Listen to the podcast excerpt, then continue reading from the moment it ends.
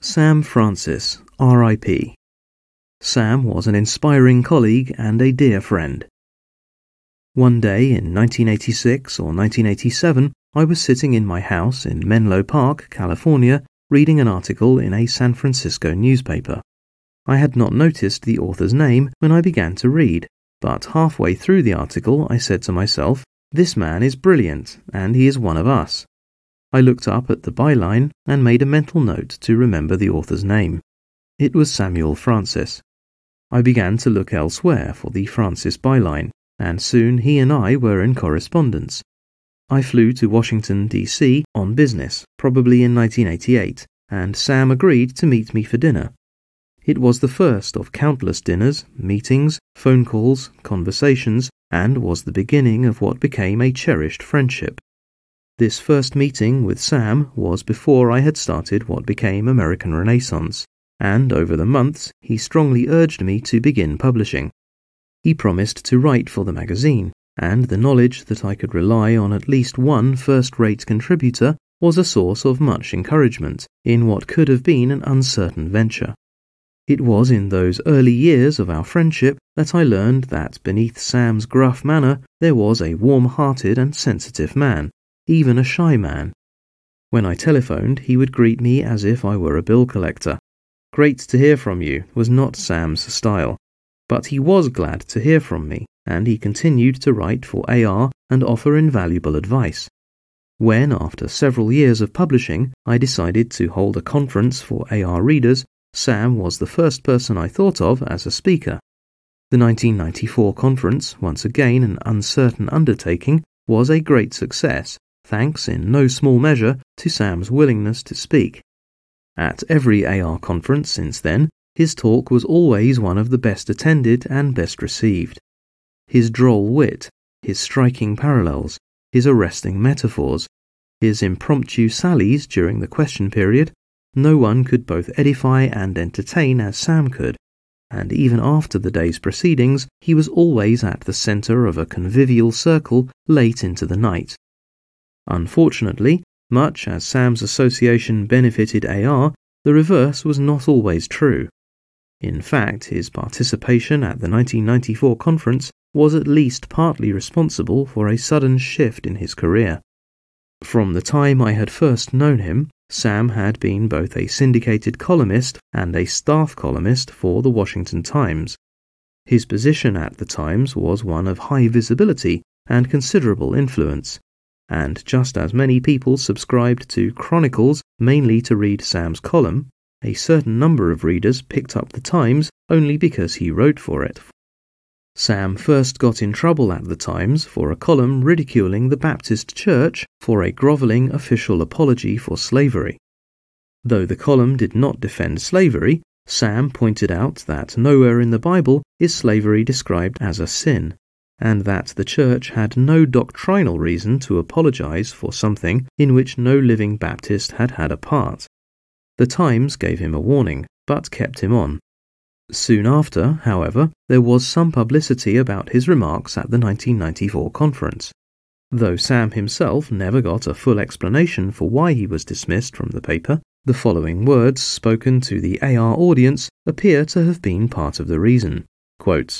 The civilization that we as whites created in Europe and America could not have developed apart from the genetic endowments of the creating people nor is there any reason to believe that the civilization can be successfully transmitted to a different people.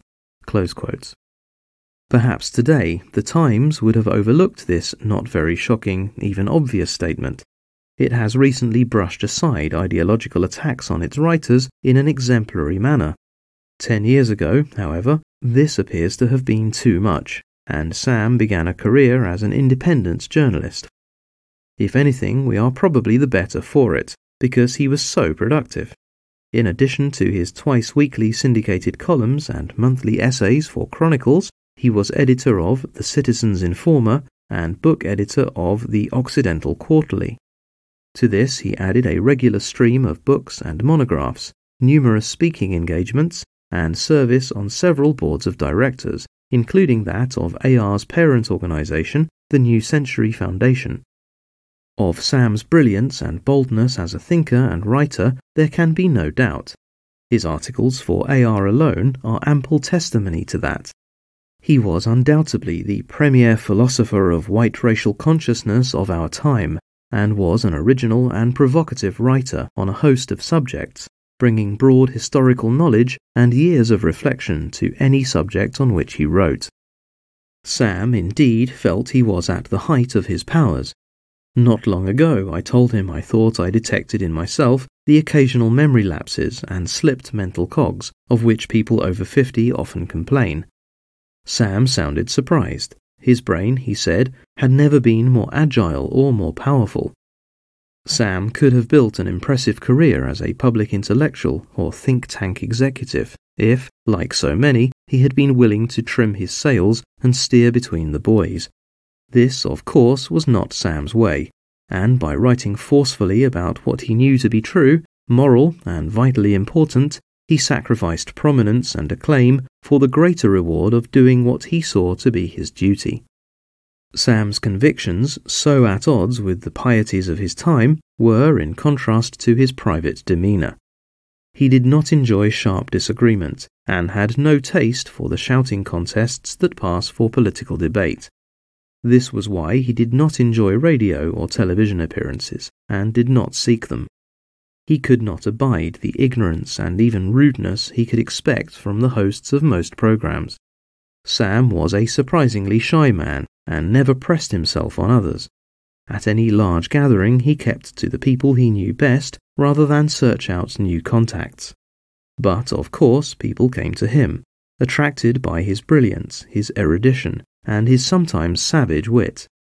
His gruffness kept some admirers at a distance, but many more learned, as I did, to know Sam's real warmth and charm. He made and kept friends from every period of his life, from John Hopkins, the Senate, and among the many people who clustered around the magazines and intellectual movements over which he exerted such a strong influence. Like so many men of great talent, Sam's attainments were striking even in areas for which he was not well known. For example, he read deeply in literature, both serious and popular. He had an encyclopedic knowledge of the author H.P. Lovecraft, on whom he wrote several essays. His knowledge of literature made it a pleasure to discuss my own reading with him. Whenever I snatched the time to read a novel by Joseph Conrad, or even just a poem by Alexander Pope, Sam always had insightful recollections about the author and the work itself. I was part way through Dickens' Dombey and Son when Sam died, and in a tiny corner of the immense sadness I feel is the pang of knowing I will never have the pleasure of his commentary on that great novel. Unlike many people whose PhD is a labour undertaken for professional purposes and quickly left behind, Sam's historical learning reflected a real joy in knowing the past. He seemed to retain all he had ever learned and was an inexhaustible source of insight and information. When, in my desultory way, I might stumble across an obscure but piquant incident from a 19th century British colonial campaign, Sam would know everything about the campaign, why the colonial minister of the time had ordered it, and why the foreign minister opposed it. When I became acquainted with the Greek historian and geographer Strabo, Sam, of course, knew all about him, and why he was important. What a terrible waste that a man of such immense learning and insight should suddenly be struck down. Only a few weeks before he died, Sam had received a grant to write a major critique of American conservatism and had been clearing away in essential commitments to make time for what would have been, I am sure, his most important book. This book, that should have been, like others he would certainly have written, is a loss that can never be made good. Sam was, therefore, for me, both an inspiring professional colleague and a close friend. There was no man who accomplished more for our cause, nor was there one with whom a more agreeable and edifying evening could be spent. Our movement is fortunate to have had him, and I am even more fortunate to have known him in the confidential way I did. Sam deserved many more years at his chosen place in the vanguard of our movement, laying bare the lies and hypocrisies of our time, and fighting for the people and civilization he loved. Our best tribute to Sam is to do what he would have expected of us to carry forward with renewed commitment the great work of which he was so important a part. This article first appeared in the April 2005 issue of American Renaissance.